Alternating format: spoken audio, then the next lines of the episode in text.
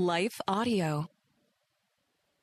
Welcome to the Real Refreshment Podcast. Join us as we dive into motherhood at the foot of the throne with your host, Rachel Carmen.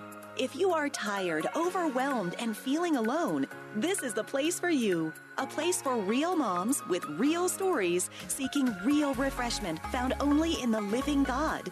Take a minute to visit rachelcarmen.com and join the community of real refreshment listeners who are taking the dare to be in the Word as a top priority in the journey of motherhood. All right, let's kick off this latest episode of the Real Refreshment Podcast. Here's your host, Rachel Carmen. Good day, everyone. We are picking up again in part four of our study of the Gospel of Mark in chapter 11, the second half, and going all the way through 12. We'll be right back with that.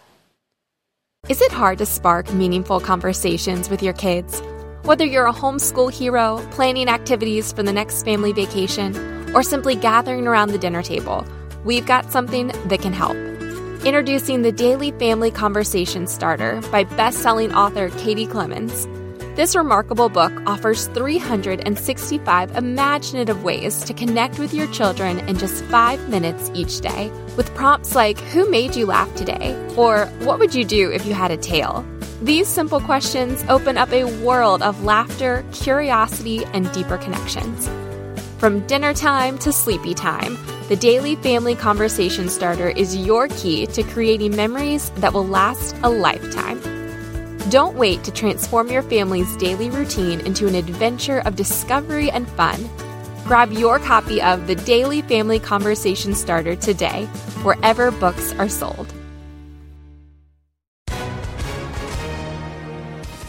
Hi, everyone. If you've been injured in an accident that was not your fault, listen up. We have legal professionals standing by to answer your questions for free. Call now and find out if you have a case and how much it's potentially worth. Call 800 497 4410. I'm here with spokesman John Wolf. So, John, tell everyone listening who should call right now. Well, Maria, first off, thank you for having me here. It's always nice to answer the listeners' questions. Now, as far as who should call in, anyone who's been injured in an accident and think you deserve compensation, give us a call right now. 800 497 4410. You'll find out if you have a case and how much it's potentially worth. Thanks, John. You heard it, folks. Take advantage of this opportunity and call now. 800 497 4410. Advertisement sponsored by Legal Help Center may not be available in all states.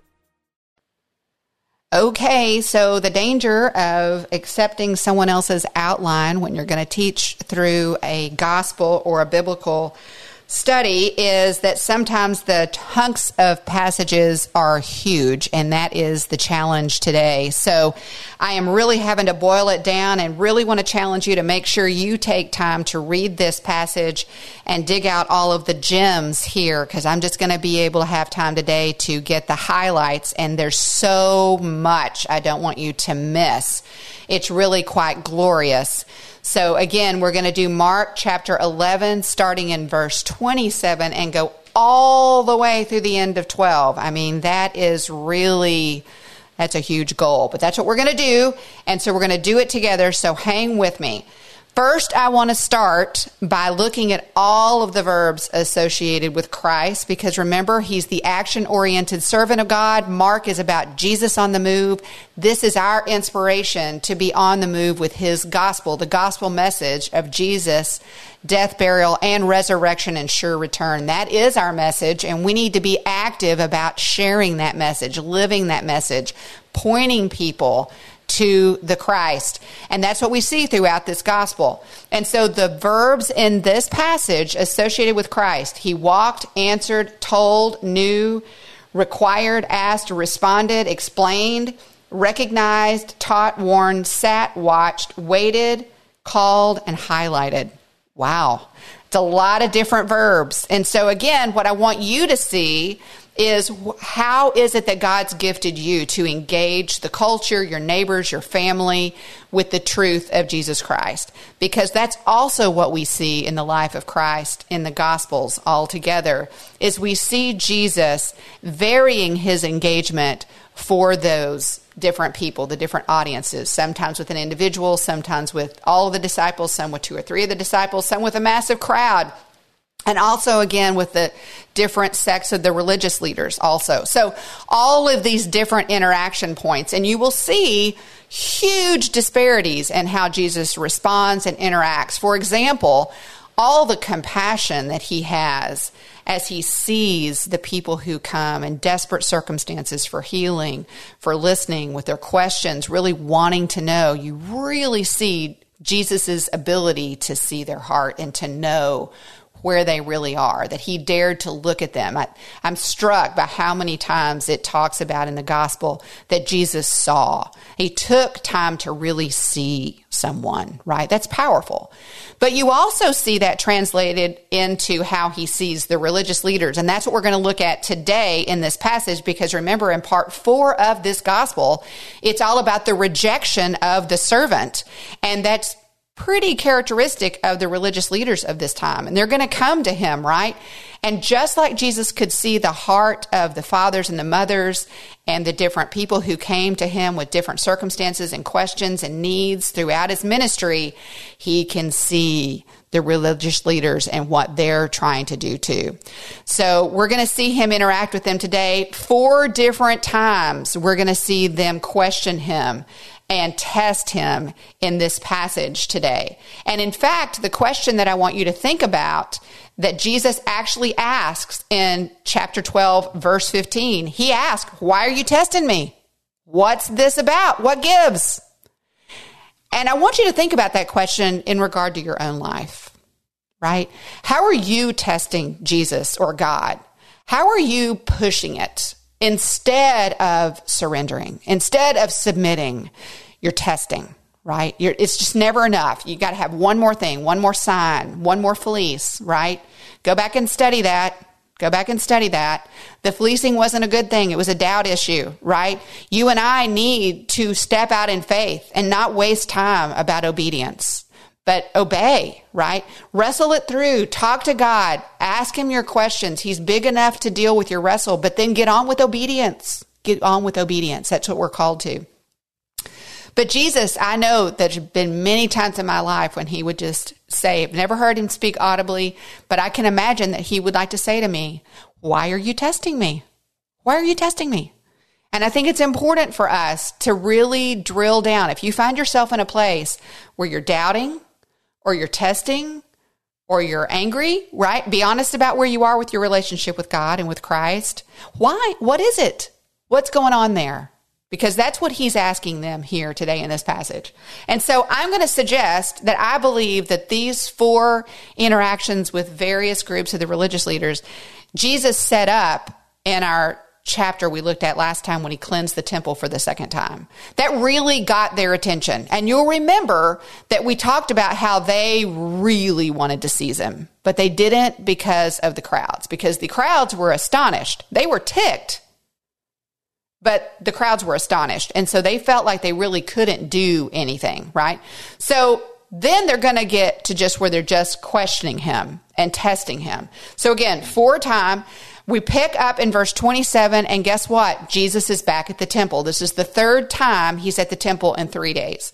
So he comes into Jerusalem, goes to the temple, looks around, leaves, goes spend the night in Bethany, comes back the next day, cleanses the temple, right? Teaches, then leaves again, and then on the third day comes back. So we find him back in the temple here in verse 27, and he's walking around, and the elders are just almost immediately asking him a question. It says the chief priest and the scribes and the elders, picking up in verse 27, they began saying to him, By what authority are you doing these things? Who gave you this authority to do these things? And Jesus said to them, I will ask you one question, and you answer me, and then I will tell you by what authority I do these things. So Jesus is like, okay, I'm going to ask you a question first. And if you can answer this question, then I'll answer you. But if you can't answer this question, then I'm not going to answer you. That was implied. He didn't say that second half. He says, Was the baptism of John from heaven or from men? Answer me. So then they have like a little powwow. They all circle up And they began reasoning among themselves, it says, saying, Oh, goodness, if we say from heaven, then he'll say, Then why did you not believe in John? But shall we say from men? They were afraid of the people, for everyone considered John to have been a real prophet. Answering Jesus, they said, We do not know. We do not know, they said. So Jesus responds, Neither will I tell you by what authority I do these things.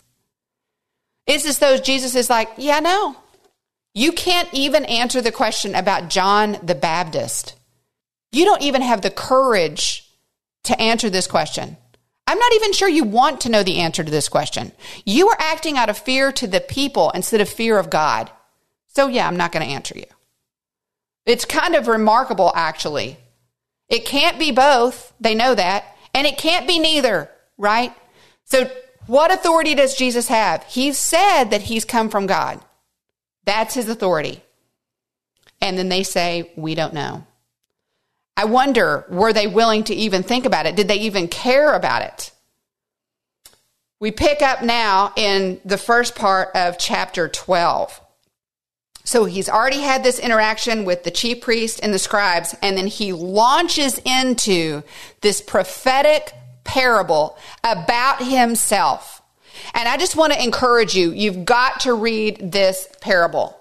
I'm not going to read it in our time today because we've got so much I want to cover. But this is Jesus telling in a parable form exactly what's going to happen to him. He drops it right here after being confronted by the chief priests and the scribes and the elders. And he's saying this parable. It says he began to teach them in parables, and he tells this whole thing. And it is exactly what he is facing in just the few coming days. Picking up in verse 10, he says, Have you not read the scripture? Now, what you need to know is the elders, the chief priest, and the scribes prided themselves on knowing the scriptures. They knew the scripture. They wrote it and rewrote it. They researched it. They quoted it. They studied. They memorized it. They knew scripture. So when Jesus says in verse 10, Have you not read this scripture? That's an insult to them. Surely they had read this scripture. And then he quotes it The stone which the builders rejected, this became the chief cornerstone. This came about from the Lord, and it is marvelous in our eyes. Verse 12. And they were seeking to seize him, but they feared the people. This is over and over and over. Note these remarks in the Gospels about the religious leaders fearing the people. And they understood that they spoke the parable against them, so they left him and they went away. That's the first questioning of authority. Second, picking up in verse 13, then they sent some Pharisees and Herodians to him. So again, all these different groups of religious leaders are coming to Jesus, questioning his authority, testing him. And so here in verse 13, this is another wave of questions. They come to trap him, but they acknowledge him as teacher. They say to him this.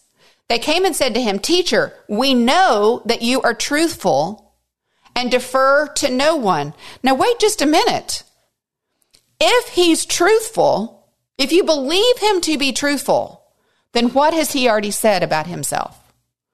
What has he already declared? He's already declared that he's the Son of God. He's already declared that he has the, the authority to forgive sin. And you're saying that he's truthful. So that sounds a little bit like flattery to me says, and you defer to no one. You are not partial to anyone, but teach the way of God in truth. That's two times they referred to truth. Is it lawful to pay a poll tax to Caesar? Now, this is a loaded question because the taxes that the Romans put on the Jews was exorbitant. And they didn't want to have to pay the taxes but not to do so was considered rebellious inside of Rome. So they're coming to Jesus asking him, So, what do you think about this? Are we obligated? Is it right? Is it lawful for us to pay the poll tax to Caesar or not? Shall we pay or shall we not pay? But Jesus, knowing their hypocrisy, Remember, I was talking just a few minutes ago. It's remarkable through the gospel narratives when Jesus, it says that Jesus saw the woman um, with the bleeding disorder. He saw her. He saw the father. He saw the mother. He saw this person, blind Bartimaeus, all these different people. It says Jesus saw. Even he saw the crowds. He could see and he knew instantly because he was the Son of God. He could see straight to their heart and know. And we also see it here with those that were kind of trying to trap him. It says he knew their hypocrisy. He said to them, Why are you testing me? Why are you doing this? Okay, I'll go along. Bring me a denarius. So they brought him a denarius, and he said to them, Whose likeness and inscription is on this? So imagine he took a coin and he turned the question right around to them. So again, this is another thing you can trace through the gospel narratives is how does Jesus turn the questions right back on somebody else? Just study the questions that Jesus asked. It's a great study. So he turns it around. Whose likeness and inscription is on this? And they said to him, Caesar's. And so Jesus responded, Render to Caesar the things that are Caesar's, and to God the things that are God. Wow. It actually says, and they were amazed at him. What a great answer. Look, you go all the way back to Genesis, the creation narrative, and what do you learn there? We are created. He created man and woman in his image. We have his imprint on us. We are his. And so the whole thing that Jesus is saying here is look, it's just money. You give money to Caesar. His his image is on this, his inscription is on this. You give to Caesar what is Caesar's. But God's image is on you. And you need to give yourself to God. That's the answer that he gives them. So that's wave number two. Then picking up in 18, they're coming in fast. Some Sadducees came to him and they began to question him, saying, Teacher, the Sadducees come with this hypothetical question. Again, motives just to trap him, right? Motives just to test, test him. And they come and they say, Moses wrote to us that a man's brother dies and leaves behind a wife and leaves no child, his brother should marry her and raise up children to his brother. So that's their question.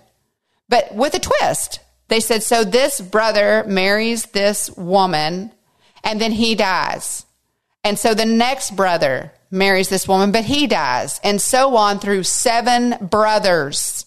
No kidding. This is their question, right? And they say, Who is she married to in the resurrection? Your questions are now taking on ridiculous characteristics. This this is outlandish, right? He just cuts completely to the chase and he says, "You are misunderstanding scripture. God is a God of the living, not the dead." You are scrambling this up. You are working so hard to trap me and trick me that you're missing the point of the passage. Right after this, we'll pick up with question number four. Is it hard to spark meaningful conversations with your kids? Whether you're a homeschool hero, planning activities for the next family vacation, or simply gathering around the dinner table, we've got something that can help. Introducing the Daily Family Conversation Starter by best-selling author Katie Clemons. This remarkable book offers 365 imaginative ways to connect with your children in just five minutes each day, with prompts like Who made you laugh today? or What would you do if you had a tail? These simple questions open up a world of laughter, curiosity, and deeper connections. From dinner time to sleepy time, the Daily Family Conversation Starter is your key to creating memories that will last a lifetime. Don't wait to transform your family's daily routine into an adventure of discovery and fun. Grab your copy of the Daily Family Conversation Starter today, wherever books are sold.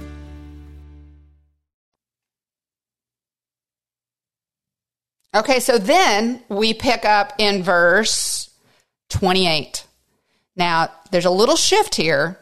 So we've already had the chief priest and the scribes and the elders ask him a question. Then we had the Pharisees and the Herodians ask him a question.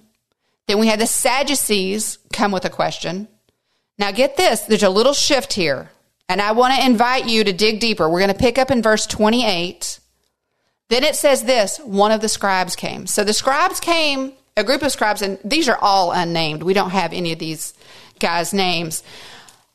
Another one comes. It says he came and heard them arguing and recognizing that Jesus answered them well. The scribe asked him, What commandment is the foremost of all? Now, here, ladies and gentlemen, here's a good question, right? It's not convoluted like who's the woman going to be married to of the seven brothers. That's kind of a crazy question. It's not a political question, who we're going to pay tax to or not. It's not an authority question. Jesus has already answered that, right? This is a really good question. And yet, we need to do a little review so we can really understand. You'll remember that with Moses, God gave Moses the Ten Commandments, right? Then the religious leaders took those 10 commandments and extrapolated them to 613. So they took each one of them and explained and defined and parsed the words, right? And 613 rules that all the people were supposed to follow all the time, right? And so it's gone from 10 to 613. And now this one scribe is coming and saying, What's the most important one? Now, how are you going to answer what's the most important from 613? I'm thinking that's what the, the scribe is thinking. 600, he's got to pick one from 613. But Jesus doesn't pick one from the 613. Jesus does not even pick one from the 10, not specifically. He picks one that encompasses both the 10 and the 613, and he quotes from Deuteronomy saying this The foremost is this, Jesus said, Hear, O Israel, the Lord our God, the Lord is one. And you shall love the Lord your God with all of your heart, and with all of your soul, and with all of your mind, and with all of your strength. And the second is like it You shall love your neighbor as yourself. There is no other commandment greater than these. Wow. I believe there are several mic drop moments for Jesus, and this has to be one of the top ones, right? Not only did he answer the question, right, summarizing the 613 and the 10, right, boiling them down, he says, I see your 10, I see your 613, here are the two. And not only that, he didn't just give what the foremost one was, he said, I will tell you what the most important one is and the second most important one is. And in so doing, he summarized the law and the prophets. Wow. Wow. And so if we look at what is it that he's saying here, Jesus is saying there is only one God.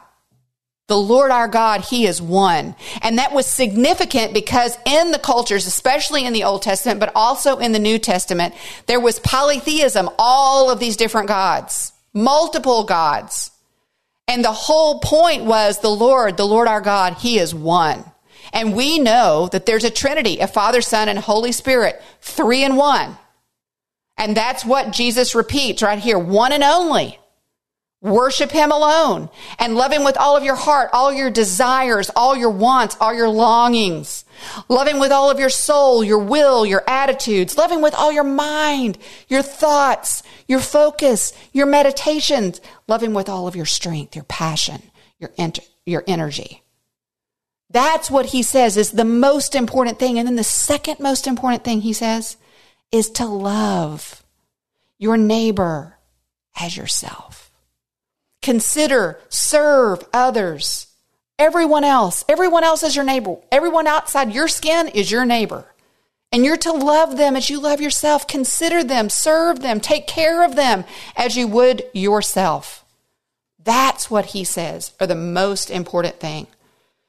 Looking then in verse 32, the scribe said to him, Right, teacher, you have stated that he is one, and there is no one beside him and to love him with all of your heart and with all of your understanding and all of your strength and to love one's neighbor as himself is much more than burnt offerings and sacrifices.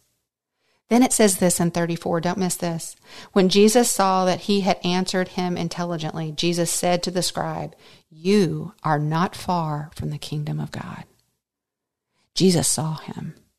He saw that this man, this scribe, came with a reasonable question, a really good question.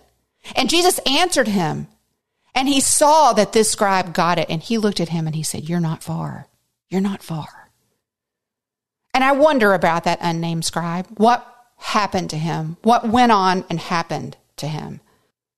And then Jesus began to say, as he stood in the temple, How is it that the scribes say that the Christ is the Son of David? And David himself and the Holy Spirit said, The Lord said to my Lord, Sit at my right hand until I put your enemies beneath your feet. David himself calls him Lord. So, in what sense is he his son? So, Jesus, after these four questions that they've come and asked him, he asks a question. And yet, the crowd enjoyed him, but the religious leaders had no answer. Then, right here at the very, very end of this chapter 12 is one of my most favorite passages. The fact that this is in Holy Writ just warms my soul. I think this is such a beautiful moment. You've probably read it before, but I want to look at it with fresh eyes. I want to dare you to look at this and meditate on this and I want you to have it in the context of what we just went over, right? So in chapter 11, we saw Jesus prophesy and come in to Jerusalem as the son of David, right? King, right? Uh, except that we know that he came as the Lamb of God the first time, right? And then we see him go into the temple and cleanse the temple, right? Then we see these four waves of the religious leaders asking him questions. Then we have him ask them a question, which they don't answer. And then we have this moment. So don't miss this moment. This is absolutely glorious. Picking up in verse 41, it says this Jesus is just taught, and he's taught warning about the scribes and the arrogance of the religious leaders.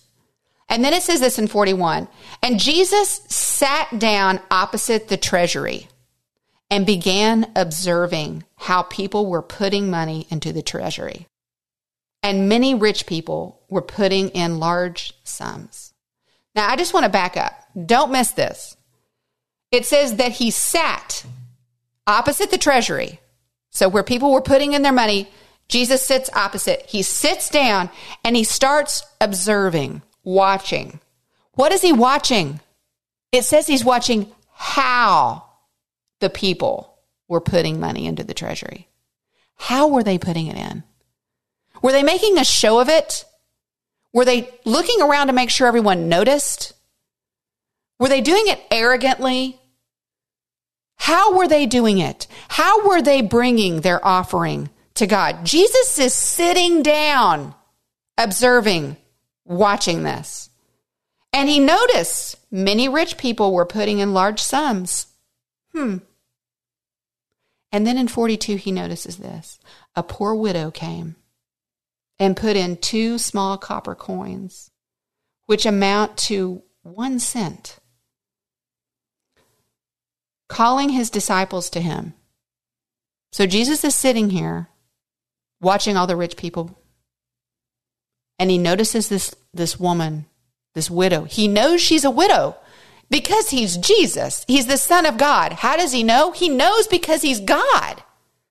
And he sees her come in all of the pompous, prideful putting in of offerings, he notices a widow come. I'm thinking that maybe no one else noticed her.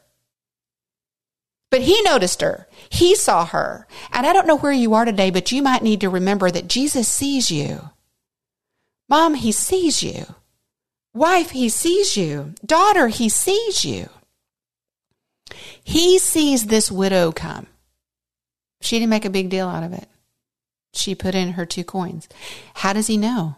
He's opposite the treasury. How does he know what she put in? He's Jesus. He knows who she is. He knows her circumstance. He knows her heart. He knows what she put in. And with everything else going on, it says, it says this Jesus called his disciples to him. Why? Because he didn't want them to miss what he just saw. He knew, Jesus knew, if he didn't point this out, the widow out, they would miss it. They would have been distracted by all of the other flamboyance, by all of the other trappings, by all of the other showings. And he didn't want them to miss her. He wanted to make sure they saw her. He called his disciples to him and he said to them, Truly I say to you, this poor widow put in more than all of the contributors into the treasury. For they all put in out of their surplus, but she out of her poverty. But in all she owned, she put in all she owned, all she had to live on. Wow. The rich were putting in large sums. She put in two copper coins, two mites, two mites. The wealthy, it was just extra. The widow, it was all. The wealthy, it was just show. For her, it was genuine sacrifice. Listener, today, how are we giving to Him? Are we giving just our extra, or are we daring to give Him our all? He sees us. He sees us.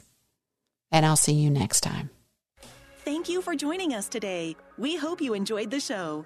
If you have a question or comment, we invite you to send it to info at rachelcarman.com. And while you're at Rachel's website, check out her wonderful resources, including the Word in Motion Bible curriculum. We want to take a second to thank the team at Life Audio for their partnership with us on the podcast. They've got shows about prayer, Bible study, parenting, and more. If you go to lifeaudio.com, you'll find dozens of other faith centered podcasts in their network. Moms, more than ever, we really do need each other. We need to be challenged and we need accountability in the Word. Thanks for joining us, and we'll catch you in the next episode of the Real Refreshment Podcast. Is life feeling chaotic? I get it. I'm Rachel Wojo, host of the Untangling Life podcast. Don't miss the passionate encouragement and faith based resources you need to help you clear your head and calm your heart. As Shell says, it feels like Rachel always knows what I need to hear. She keeps it real and is so humble. Her podcast is just the cherry on top. Enjoy Untangling Life with Rachel Wojo on lifeaudio.com or your favorite podcast app now.